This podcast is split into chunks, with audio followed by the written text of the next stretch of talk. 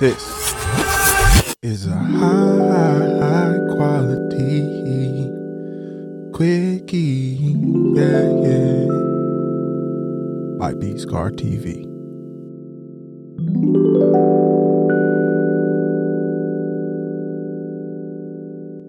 And we're back with another episode of B Scar TV, and this is a high quality quickie coming to you from Los Angeles, the city of angels. The team and I are out here filming some some pods. High quality quickies are something that we're doing now to uh, just add a little flavor to the pod. Just add a little flavor, something that uh, is is more easily digestible. It's, it's as you, you can tell in the title, it's quicker. We did go back and forth on the name, but you know, high quality quickie just got something to it. Today, we're gonna uh, do a little quick rundown on money, cash, chicken. This is a discussion on how I am personally trying to flip my bread, make a dollar out of a nickel. this story goes way, way back to when I was in high school. When I was in high school, I got my first taste of making a buck. I worked a couple of little odd jobs myself and my boys. And one summertime, we were uh, constructing the little recycling bins that many of you in Portland, Oregon see in your driveways, the blue and the green ones and we were making those bins, putting them all together, uh, screwing the wheels on, getting the, the top put on, and it was uh, it was like a dime a, a bin or something. It was it was something ridiculous that I don't know how they got away with paying us so little. But at the end of it, I, I made hundred and seventy five dollars on the summer, and I uh, took that to Nordstrom Rack and bought as many pairs of size 38 designer jeans as I could possibly find. That's not the story I wanted to tell, though. The story I wanted to tell was when I was in high school and I had purchased some Skullcandy blue and white headphones, and they were fire. I got them from Marshalls, and I got them for the low. They were under $10, which in today's day and age is hard to believe that, but I don't know. Maybe Marshall still got some deals. It's been a while since I've shopped there, but it used to be a, a daily, not a daily, but it was a go to. It was a reg I was a regular shopper at Marshall's back in high school, and I got these headphones. Let's call it eight dollars. Killer of a deal. There was a reason though. They didn't quite fit my head. They were a little loose, and I, I couldn't really do the type of aggressive movements that I, I needed to in my active high school life. They kept coming off, so I said, you know what? I just uh, I wasted eight dollars. But uh, I've always been a fighter, and you know I said I'm not to stop here. I'm not to quit. I'm not a quitter. This could be a waste of money, or this could be an opportunity to make a quick buck. So, what I did is I started to take these headphones around to my fellow classmates at Central Catholic and asked them if they wanted to purchase my headphones. And I was rejected many times by kids that I'd never even spoken to before. they tell me look at those headphones and say, no, I'm not. I'm not to buy those headphones. And they had this, you know, suspicious kind of look in their eyes like something was wrong. They were on to me.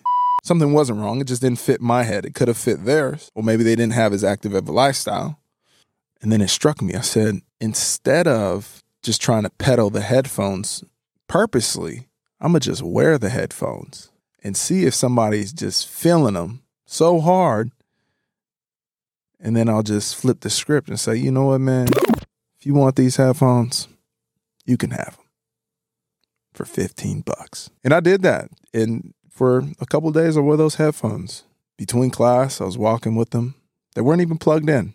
Didn't even have them plugged into my my phone or my my iPod. I just have them on, have them around my neck. It was a style statement. And sure enough, somebody loved my headphones. And uh, I made seven dollars, and that was uh uh the my entry into the world of business. And you know, before I knew what influencer marketing was, I uh I did it. Since then, I've learned a lot about money. when I went to college, I, I wasn't sure what I wanted to do, but at Berkeley, the business school, Walter uh, Walter Haas Business School is one of the most prestigious in the schools. And so I said, you know what? That's what I want to do. I'm not sure exactly what I want to be when I grow up, except a professional football player. But business seems expansive enough, casts a wide enough net that I'll have some flexibility. And it's a good school. It'll give me a stamp. So I went to business school, and that entrepreneurial spirit that I first realized back in the halls of Central Catholic, it translated into school. And I was thinking of businesses and ways to bring value to the world and make a quick buck while I was at it. Started a company at that time. That's a story for another day. Shout out my Nova team. And then uh, went to Stanford and was did some my master's in engineering and I took some finance classes and really started to understand the game of money and that it was a game to be played just like football is a game to be played. That there were strategies, there were techniques, there were tools, there were coaches, there was lessons to be learned. One of my first lessons, practical lessons in my life, came really around that same time when I was taking that finance class, and that was 2015, 16 era. My grandfather, uh, John Evans, aka the Gov, had passed away in 2014. may he rest in peace. My grandfather was he was governor of Idaho for about 10 years. He was uh, well before his time. He went to Stanford as well. He was, you know, industrious. He was business minded. He was community minded. He just was everything that an idol could possibly be. And as I become yeah, as I continue to mature and become an adult, I, I learn more and more from him. And one of my lessons that I learned from him was when my mother had received inheritance from him. And my grandfather was intentional about passing down wealth through the the family by way of trusts and other vehicles to make sure that the wealth was distributed evenly um, amongst his kids and, and grandkids and and the people around him. And you know, I remember my mom talking specifically about a couple of those um, vehicles. My grandpa had invested in Microsoft and Starbucks. And when she said that around this time, you know, 2015 or 16, I was like, what? Microsoft, Starbucks. Grandpa knew what those were. You know, my, my grandpa lived a good life and he was he was old and I felt like to me Microsoft and Starbucks was I don't know like felt like younger companies I guess and then you know I, I realized like wow you know my grandfather must have had some sense that you know when Starbucks was a small startup or early on in their in their lifespan and they were on the corners in the Pacific Northwest in Seattle or Microsoft was you know building their first computers and their their the windows and their all these tools that the world was going to change and these companies were going to be something that would become valuable to him, would grow over time, and then eventually be valuable to his his kids and the generations that followed. And you know, at that time I was like, hmm, I wonder what the world's going to look like for me 10 years from now or for all of us, for the world, right? 10 years from now, 20 years from now in the same way that you know my grandfather thought whenever he bought those stocks i'm not sure exactly what year taking that same kind of model of thinking and applying it to right now around this same time i was also put on by my boy dimitri that you can invest in stocks off your phone or like on a website this was news to me and it's crazy because i went through business school i went through you know, a master's program or was going through a master's program and I learned this and it's like, wow, it's crazy. I had no idea that you can do this. And it's like, oh, so this is how Grandpa John was able to invest in these things. But I imagine that when he invested in them, he had to call up his advisor or his broker and ask to make have the stocks invested in and whatever. But Demetria told me, hey, you can get on your computer and you can buy individual stocks. Blew my mind. And so all of these things were happening at the same time. I was learning at Stanford. I would, saw it happen in my grandfather's life. My boy Dimitri put me on to some some applications, some technology that gave me access and allowed me to be hands on. And at that point, I, I, started to invest. I started to invest some of my, my scholarship checks. Uh, and when I went to the Houston Texans in 2016 and started making some some money as an undrafted uh, free agent in the league, even you know training camp checks. I was spending some time early on in my career on the in the training room and getting a lot of soft tissue and a lot of work on a hamstring. And I was hanging out in the cold tub and the hot tub a lot, and I had a lot of time on my hands, and I spent a lot of that time thinking about what do I believe that the world will look like in five years, ten years, or twenty years what will the world look like for my kids or my kids' kids? And at that time, my big bet was virtual reality. I said, you know what? Virtual reality is going to change the game. I said, in my mind, I believe that if we could put on some goggles and we can meet with somebody halfway across the world, that would be crazy. And I thought, what about if I wanted to buy a house or tour a house? What if I could just put some goggles on and actually be in that house and see it and I could make a decision off of that? Or if I was a architect and I wanted to put on some goggles and I wanted to see what that load bearing wall looked like in the corner of the room instead of the middle of the room. And I could, you know, do it all right there with those goggles on. And so I did my digging, and, and, Facebook was early. They had just then purchased the Oculus, so they were in the game. Twitter was in the game. Google was in the game, and I dug even deeper. I went a layer deeper. I said, "Well, what allows these technologies to work to function?" There's a saying they say you can own the gold, or you can own the picks and the shovels. So I was looking for the picks and the shovels, and that's how I came upon semiconductors and chips and these things, the graphic chips and the GPUs and all of this technology that allows the virtual reality to work. I'm gonna be real with you. Nvidia has been one of my best stocks over the years. Got in, you know, around this time, 2016. And it was because of the virtual reality thread that I just kept pulling and I went down that rabbit hole and I found Nvidia and uh, adv- advanced micro devices, AMD, AMAT. I found all these different technology companies, but NVIDIA caught my eye specifically because the founder, Mr. Huang, his name was on the engineering building at Stanford. I said, wow, I've, took, I've taken classes in this guy's building. And then I saw Huang, okay, he's the CEO of this company that I'm looking at, is the leader in this technology that I think is going to change the world in 20 years. I'm going to bet on that guy. And so I did. You know, and so it's a little bit of what it was some some luck, right? But also doing the research. Since then, uh, my thesis around investing, thanks goodness, has evolved, and I've remained curious around it. And um, one way I, I continue to learn is I I like to read, and I especially at that time was reading a lot of the Wall Street Journal. I still am a I'm a casual Wall Street Journal reader. You know, there's been years where I was avid, deep into it.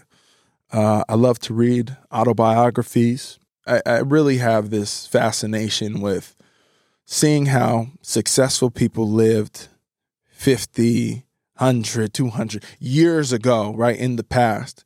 Some of the things that they deal with, some of the adversities that they overcome, some of the insights that they had at that time and then being able to look at this my life now and you know see some of the similarities or some of the differences with money it takes time i've i've made some mistakes trying to make a quick buck in my time. Uh, anything that's worthwhile that's sustainable that will have longevity it takes time. Stocks they take time. I'm not a day trader. I'm a buy and hold. And it takes patience to do that. And in order to learn patience and to delay your gratification, you have to be comfortable with who you are and you have to be comfortable in the journey to that goal, that financial goal, or whatever that goal is. Maybe it's financial freedom, but until you attain that, you have to be comfortable with your yourself.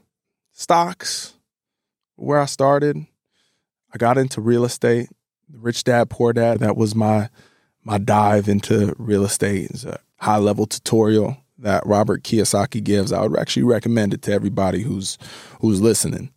One of the things that he pushes on is assets over liabilities. An asset is something that appreciates over time. It puts money in your pocket, whether you work or not. A liability is something that takes money from your pocket.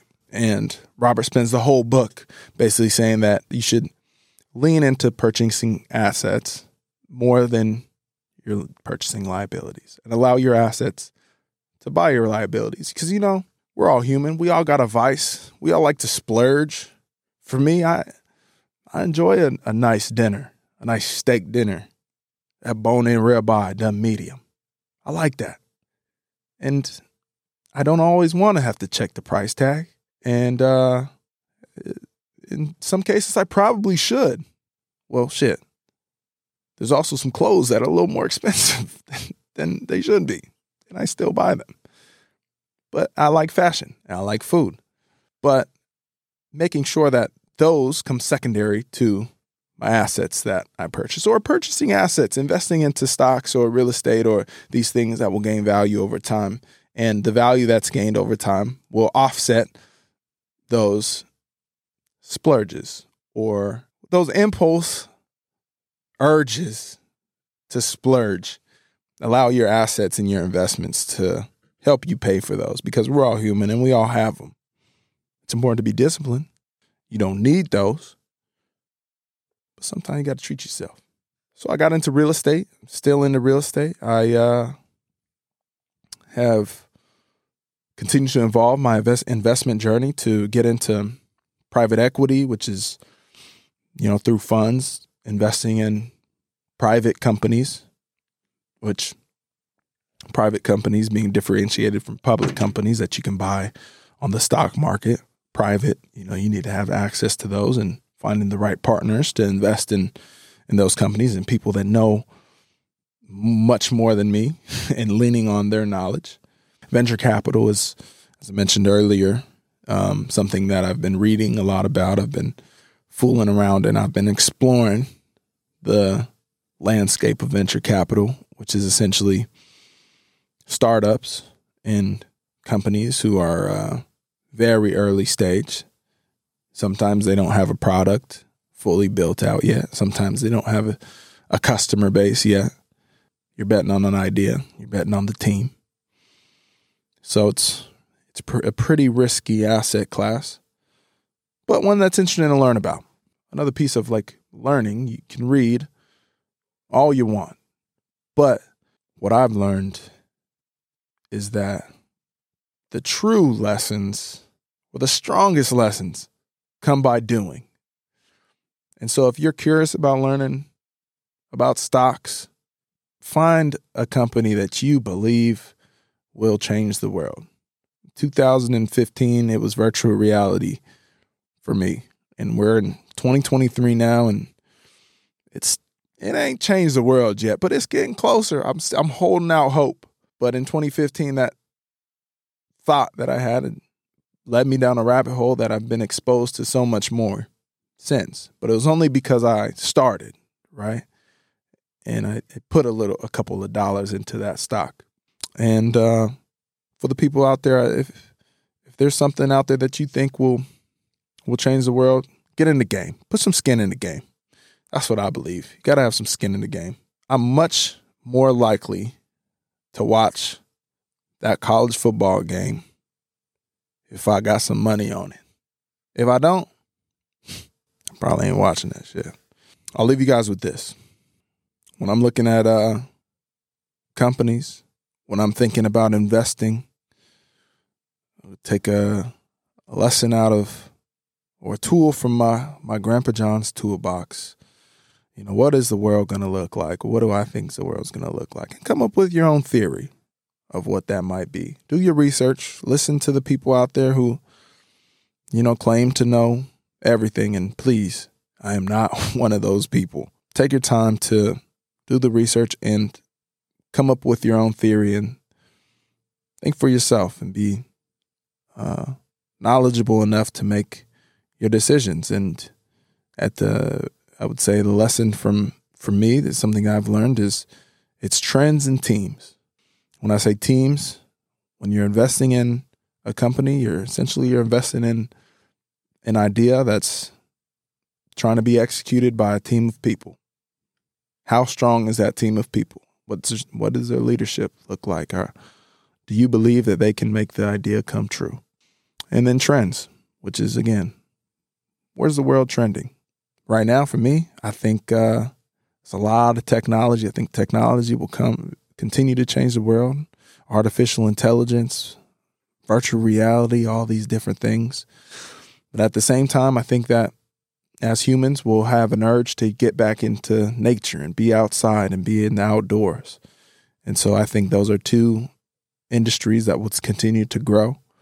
Um, and I, I, unfortunately, I do think that with the growth of technology, we'll see um, people struggling to age as healthily as they have in the past because we're getting less sunlight. We're sitting in seats longer than we used to, and we got screens in front of our faces, and you know we're getting farther and farther away from where we uh, where we started, and our biological uh, adaptations we haven't yet adapted for a screen. So I think there will be a lot of age maintenance and focus on healthy aging as time goes on. And I'll keep you guys updated if I if I find some good companies or um, some interesting developments in that space.